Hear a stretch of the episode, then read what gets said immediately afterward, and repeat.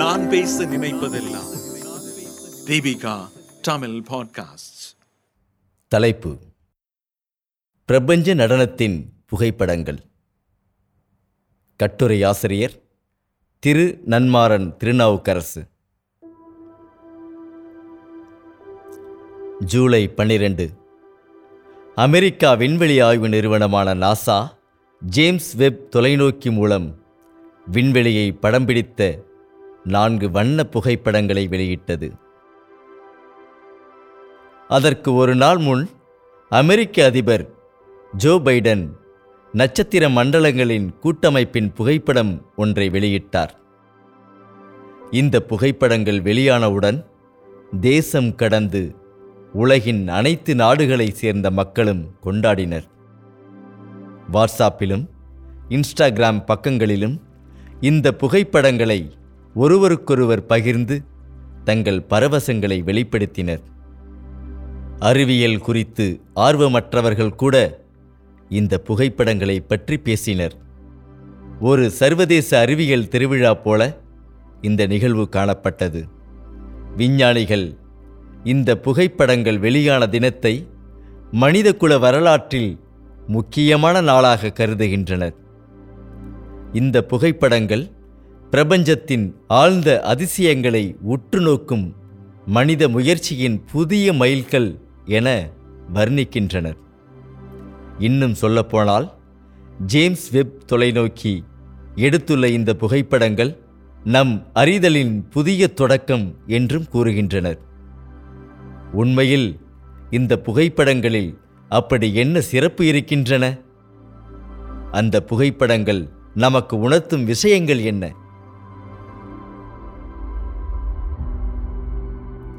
James web தொலைநோக்கி கோடிக்கணக்கான வருடங்கள் பின்னோக்கி சென்று பிரபஞ்சம் தோன்றிய போது உருவான நட்சத்திரங்களையும் நட்சத்திர மண்டலங்களையும் புகைப்படங்கள் எடுத்ததாக கூறப்படுகிறது. ஒரு தொலைநோக்கியால் எப்படி கடந்த காலத்தை புகைப்படம் எடுக்க முடியும்? வாருங்கள், ஒவ்வொன்றாக பார்க்கலாம். ஜேம்ஸ் வெப் தொலைநோக்கி ஒரு விண்வெளி தொலைநோக்கியாகும். அதாவது பூமியில் இருந்து கொண்டு விண்வெளியை புகைப்படம் எடுக்காமல் பூமியில் இருந்து சுமார் 15 லட்சம் கிலோமீட்டர் தொலைவில் விண்வெளியிலேயே இந்த தொலைநோக்கி நிறுவப்பட்டு புகைப்படங்கள் எடுக்கப்படுகின்றன. ஜேம்ஸ் வெப் தொலைநோக்கி மட்டும்தான் உலகின் முதல் விண்வெளி தொலைநோக்கியா என்றால் இல்லை என்பதுதான் பதில். இதற்கு முன்னரே ஹப்பிள் தொலைநோக்கி விண்வெளியின் பல உண்மைகளை நமக்கு புகைப்படங்களாக காட்டியுள்ளது. ஆனால் ஜேம்ஸ் வெப் தொலைநோக்கி அதிநவீன தொழில்நுட்பத்துடன் அடுத்த கட்ட பாய்ச்சலாக இன்றைய காலகட்டத்தின் மிக சக்தி வாய்ந்த தொலைநோக்கியாக கருதப்படுகிறது. 26 ஆண்டுகளாக வடிவமைக்கப்பட்டு வந்த இந்த தொலைநோக்கி கடந்த 2021 ஆண்டு கிறிஸ்துமஸ் அன்று விண்ணில் ஏவப்பட்டது. 7,800 கோடி மதிப்பில் வடிவமைக்கப்பட்ட இந்த தொலைநோக்கி உண்மையில் நாசா மட்டும் உருவாக்கியதல்ல. நாசாவுடன் இணைந்து கனடா மற்றும் ஐரோப்பிய விண்வெளி ஆய்வு நிறுவனங்களின் கூட்டு பங்களிப்பில்தான் இந்த தொலைநோக்கியும் அதன் செயல் திட்டங்களும் வடிவமைக்கப்பட்டுள்ளன. இந்த தொலைநோக்கியின் இலக்குகள் 2 தான். ஒன்று, 13.5 பில்லியன் ஆண்டுகளுக்கு முன்பாக பிரபஞ்சம் தோன்றிய தருணத்தில் உருவான நட்சத்திரங்களை கண்டறிவது, அதன் இரகசியங்களை தெரிந்து கொள்வது. 2வது, அகன்று விரிந்த பிரபஞ்சத்தின் ஏதாவது ஒரு மூலையில் உயிர்கள் வாழ தகுந்த கிரகங்கள் இருக்கின்றனவா என்பதை ஆராய்வது. கடந்த காலத்தை புகைப்படம் எடுக்க முடியுமா? விஞ்ஞானிகளால் நம் பிரபஞ்சம் சுமார் 13.8 பில்லியன் ஆண்டுகளுக்கு முன் தோன்றியதாக கணிக்கப்படுகிறது. இந்த ஜேம்ஸ் வெப் தொலைநோக்கி 13 பில்லியன் வருடங்களுக்கு முன் சென்று நட்சத்திரங்கள் மற்றும் நட்சத்திர மண்டலங்களை புகைப்படங்கள் எடுத்து தந்திருக்கிறது. இது எப்படி சாத்தியம்? ஒரு தொலைநோக்கியால் கடந்த காலத்தை எப்படி புகைப்படம் எடுக்க முடியும்? பொதுவாக ஒரு நட்சத்திரத்தில் இருந்து புறப்படும் ஒளி நம்மை வந்தடைய சில ஆண்டுகளை எடுத்துக்கொள்ளும். அந்த ஆண்டுகளை நாம் ஒளி ஆண்டுகள் என்கிறோம். உதாரணமாக, சூரிய ஒளி நம் பூமியை அடைய 8 நிமிடங்கள் எடுத்துக்கொள்கிறது. அதனால் நாம் பூமியில் இருந்து 8 நிமிடங்களுக்கு முன்னர் இருந்த சூரியனைத்தான் பார்க்கிறோம். அதேபோல இன்று ஜேம்ஸ் வெப் தொலைநோக்கி எடுத்துள்ள புகைப்படங்கள் அனைத்தும் பிரபஞ்சம் தோன்றிய போது உருவான நட்சத்திரங்களிலிருந்து வந்தவை. அவை நம்மை வந்து அடைய 13 பில்லியன் ஒளியாண்டுகளை எடுத்துக்கொண்டுள்ளன. இன்று நாம் புகைப்படங்களில் பார்க்கும் நட்சத்திரங்களும் நட்சத்திர மண்டலங்களும் இப்போது இந்த நொடியில் இருக்கிறதா என்பது கூட நமக்கு தெரியாது. பல கோடி ஆண்டுகளுக்கு முன் புறப்பட்ட ஒளி நம்மை அடைந்ததை வைத்து கடந்த காலத்தை நாம் அவதானிக்கிறோம். சரி, அவ்வளவு தூரத்தில் இருந்து வரும் ஒளியை எப்படி ஜேம்ஸ் வெப் தொலைநோக்கி படம் பிடிக்கிறது? ஒளி என்பது மின்காந்த அலைகள்தான் என்பது நாம் அறிந்ததே. மின்காந்த அலைகளில் குறிப்பிட்ட அலைநீளங்களை மட்டுமே மனித கண்களால் பார்க்க முடியும். அவற்றைத்தான் நாம் ஒளி என்கிறோம். நாம் பார்க்க முடியாத அலைநீளங்களும் இருக்கின்றன. அவற்றில் ஒன்றுதான் அகச்சிவப்பு கதிர். மிக தொலைவில் உள்ள நட்சத்திரங்களில் இருந்து வெளிவரும் ஒளி இடையில் விண்வெளியில் உள்ள தூசு மண்டலங்கள், வாயுக்கள் ஆகியவற்றில் பட்டு தெரித்து விடுகின்றன அல்லது மறைந்து விடுகின்றன. அதனால் அவை பல கோடி ஆண்டுகள் கடந்து நம்மை வந்து அடைவதில்லை.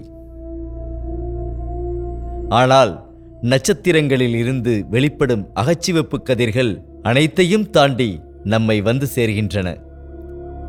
இந்த அகச்சிவப்பு கதிர்களை பதிவு செய்து அவற்றை நாம் பார்க்கும் வடிவத்தில் ஜேம்ஸ் வெப் தொலைநோக்கி உருமாற்றி காட்டுகிறது. இதன் மூலம்தான் நாம் பல ஒளியாண்டுகளுக்கும் தொலைவில் உள்ள ஒரு நட்சத்திரத்தை வெகு துல்லியமாக பார்க்க முடிகிறது. இந்த அறிவியல் செயல்பாட்டை விவரித்து கொண்டே சென்றால் பல அத்தியாயங்கள் எடுக்கும். அதனால் நாம் இப்போது ஜேம்ஸ் வெப் வெளியிட்டுள்ள 5 புகைப்படங்களையும் அதிலிருந்து நாம் தெரிந்து கொள்ள வேண்டிய விஷயங்களையும் தெரிந்து கொள்ளலாம். ஜேம்ஸ் வெப் எடுத்துள்ள 5 புகைப்படங்களும் நமக்கு பல்வேறு ஆச்சரியங்களையும், அதே சமயம் இந்த பிரபஞ்சம் பற்றிய பல உண்மைகளையும் ஒரு சேர உணர்த்துகின்றன. அவை என்ன என்பதை இப்போது கேட்கலாம். SMAC ஸ்மாக்ஸ் 07/3 சிறிய துகளின் ஆச்சரியம். ஜேம்ஸ் வெப்பால் எடுக்கப்பட்டுள்ள இந்த புகைப்படம் 4.6 பில்லியன் வருடங்களுக்கு முன் உள்ள நட்சத்திரங்கள் மற்றும் நட்சத்திர மண்டலங்களின் கூட்டமைப்பை காட்டுகிறது. இதில் நட்சத்திர வடிவத்தில் ஒளிர்பவை அனைத்தும் நட்சத்திரங்கள்தான். சுருள் சுருளாக காட்சியளிப்பவை நட்சத்திர மண்டலங்கள். ஒரு மண் துகளை எடுத்து அதை உள்ளங்கையில் வைத்து நோக்கினால் நம்மால் என்ன காண முடியுமோ அவ்வளவு சிறிய அளவிலான பிரபஞ்சத்தை தான் அந்த புகைப்படத்தில் நாம் காணலாம். இதிலேயே நமக்கு ஆயிரக்கணக்கில் நட்சத்திர மண்டலங்கள் தெரிகின்றன. இந்த மண்டலங்களின் நம் கண்ணுக்கு புலப்படாத பல லட்சக்கணக்கான நட்சத்திரங்களும் கிரகங்களும் அமைந்திருக்கின்றன. அப்படியென்றால் நம் பிரபஞ்சம் எவ்வளவு பெரியது என கற்பனை செய்து பார்க்க முடிகிறதா? WASP-96b. இந்த பிரபஞ்சத்தில் நாம் தனியாக இல்லை. ஜேம்ஸ் வெப் தொலைநோக்கி மிக தொலைவில் உள்ள ஒரு நட்சத்திர மண்டலத்தில் இடம்பெற்றுள்ள WASP-96b என பெயரிடப்பட்டுள்ள ஒரு கிரகத்தை புகைப்படம் எடுத்து கொடுத்திருக்கிறது. ஆனால் அந்த புகைப்படத்தை நாசா வெளியிடவில்லை. அது நமக்கு முக்கியமும் இல்லை. அந்த கிரகத்தின் தோற்றம் எப்படி இருக்கும் என்பதை விட அந்த கிரகத்தில் அமைந்துள்ள விஷயங்கள்தான் நம்மை ஆச்சரியத்தில் ஆழ்த்துகின்றன. ஒரு நட்சத்திரத்தில் இருந்து புறப்படும் ஒளி அருகில் உள்ள கிரகத்தில் பட்டு நம்மை வந்து அடையும் போது அதை ஸ்பெக்ட்ரோமீட்டர் என்ற கருவியின் மூலம் ஆராய்ந்தால் அந்த கிரகத்தின் வளிமண்டலத்தில் காணப்படும் தனிமங்கள் என்னென்ன என்பதை நாம் அறிந்து கொள்ளலாம். அவ்வாறு இந்த WASP-96b என்ற கிரகத்தை ஆராய்ந்த போது அதன் வளிமண்டலத்தில் உயிர்கள் வாழ்வதற்கு ஏதுவான நீர், மேகங்கள், மீத்தேன், கார்பன் டை ஆக்சைடு உள்ளிட்ட வாயுக்கள் ஆகியவை காணப்படுகின்றன. இதன் மூலம் இந்த பிரபஞ்சத்தில் நம் பூமியை தவிர வேற்று கிரகங்களிலும் உயிர்கள் வாழ்வதற்கான சாத்தியக்கூறுகள் அதிகமிருக்கின்றன என்பது தெரிய வந்துள்ளது. அப்போது நாம் தனியாக இல்லையா? நம் பூமி சூரியனை சுற்றி வர 365 நாட்களை எடுத்துக்கொள்வது போல அதிக வெப்ப வாயுக்களுடன் காணப்படும் WASP-96b கிரகம் அதன் நட்சத்திரத்தை சுற்றி வர வெறும் 3.4 நாட்கள் மட்டுமே எடுத்துக்கொள்கிறது. நட்சத்திர மண்டலங்களின் பிரபஞ்ச நடனம். ஜேம்ஸ் வெப்பின் மற்றொரு புகைப்படம் ஸ்டீஃபன் குயின்டெட் என்ற 5 நட்சத்திர மண்டலங்களின் தொகுதியை காட்டுகிறது. இந்த நட்சத்திர மண்டலங்கள் பூமியில் இருந்து சுமார் 290 மில்லியன் ஒளி ஆண்டுகளுக்கு அப்பால் அமைந்துள்ளன. குயின்டெட் என்ற ஆங்கில சொல் 5 நபர்கள் இணைந்து ஆடும் நடனத்தையோ பாடும் பாடலையோ குறிக்கிறது. அவற்றைப் போலவே 5 நட்சத்திர மண்டலங்களும் ஒன்றோடு ஒன்று இணைந்து பிரபஞ்ச நடனத்தை நிகழ்த்துகின்றன என்பதை தான் அந்த புகைப்படத்தில் நாம் காணலாம்.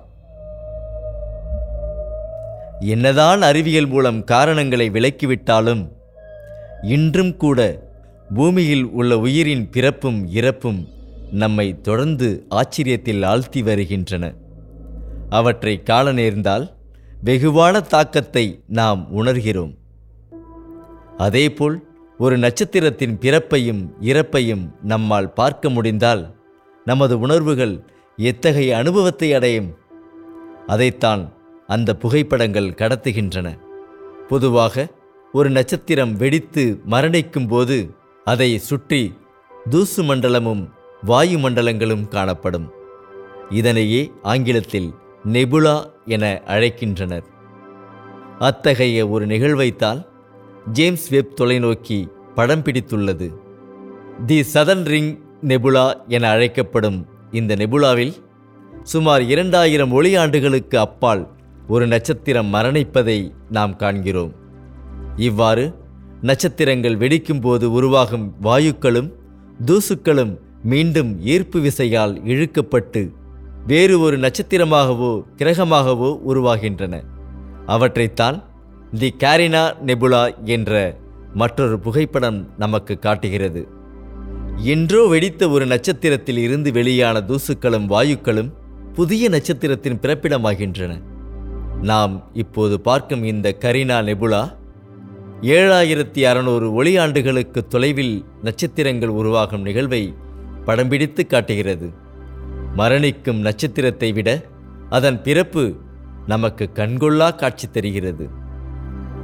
மலைகளுக்கு மேல் நட்சத்திரங்களை தூவுவது போல காட்சியளிக்கும் இந்த புகைப்படத்தில் நாம் கரீனா நெபுலாவில் என்ஜிசி 3324 என்ற நட்சத்திரத்தின் பிறப்பை காண்கின்றோம். இன்னும் சொல்லப்போனால் பிரபஞ்சத்தின் எண்ணற்ற கருப்பைகளில் ஒன்றைத்தான் நாம் அதில் காணலாம். இதற்கு முன் நட்சத்திரங்களின் பிறப்பு என்ற அற்புத நிகழ்வு நம் கண்களுக்கு அகப்படாமலேயே மறைத்து வைக்கப்பட்டிருந்தது. ஆனால் ஜேம்ஸ் வெப்பின் உதவியுடன் முதன்முதலில் நாம் அவற்றை தரிசிக்கின்றோம். இதுபோல என்றோ வெடித்த ஒரு நட்சத்திரத்தின் தூசிகளும் வாயுக்களும் ஒன்றிணைந்துதான் பல கிரகங்கள் உருவாகியுள்ளன. அவற்றில் ஒன்றுதான் நம் பூமி. அந்த பூமியில்தான் உயிரினங்கள் தோன்றி மனிதர்களாகிய நாமும் உருவாகி இருக்கிறோம் என்றால் நம்ப முடிகிறதா? அடிப்படையில் நாம் அனைவரும் பிரபஞ்ச தூசுகளின் சிறிய துகள்கள். மனித அறிதலின் புதிய தொடக்கம். ஜேம்ஸ் வெப் தொலைநோக்கி எடுத்துள்ள இந்த புகைப்படங்களின் நோக்கம் விண்வெளியில் நடைபெறும் அதிசய நிகழ்வுகளை நம்மிடம் காட்டி நம்மை பிரமிப்பில் ஆழ்த்துவது மட்டுமல்ல, அவை பிரபஞ்சம் பற்றிய நமது அறிதலுக்கான புதிய பாதையை திறந்து வைத்திருக்கின்றன என்பதுதான் உண்மை.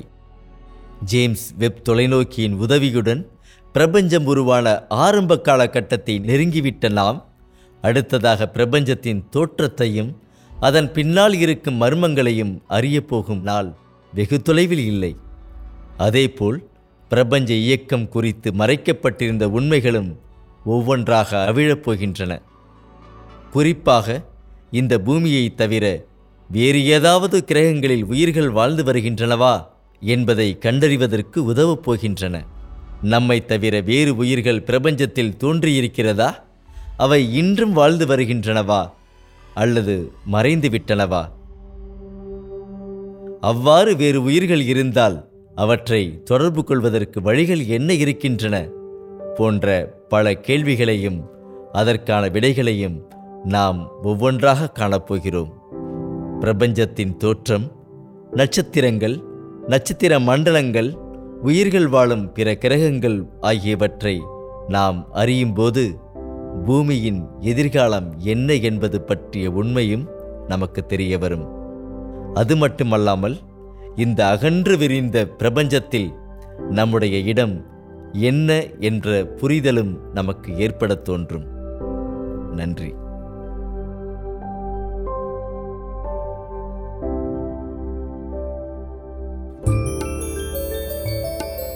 நீங்கள் கேட்ட இந்த அலையொளி அரும்பு மாத இதழில் வெளிவந்த கட்டுரையிலிருந்து எடுக்கப்பட்டது.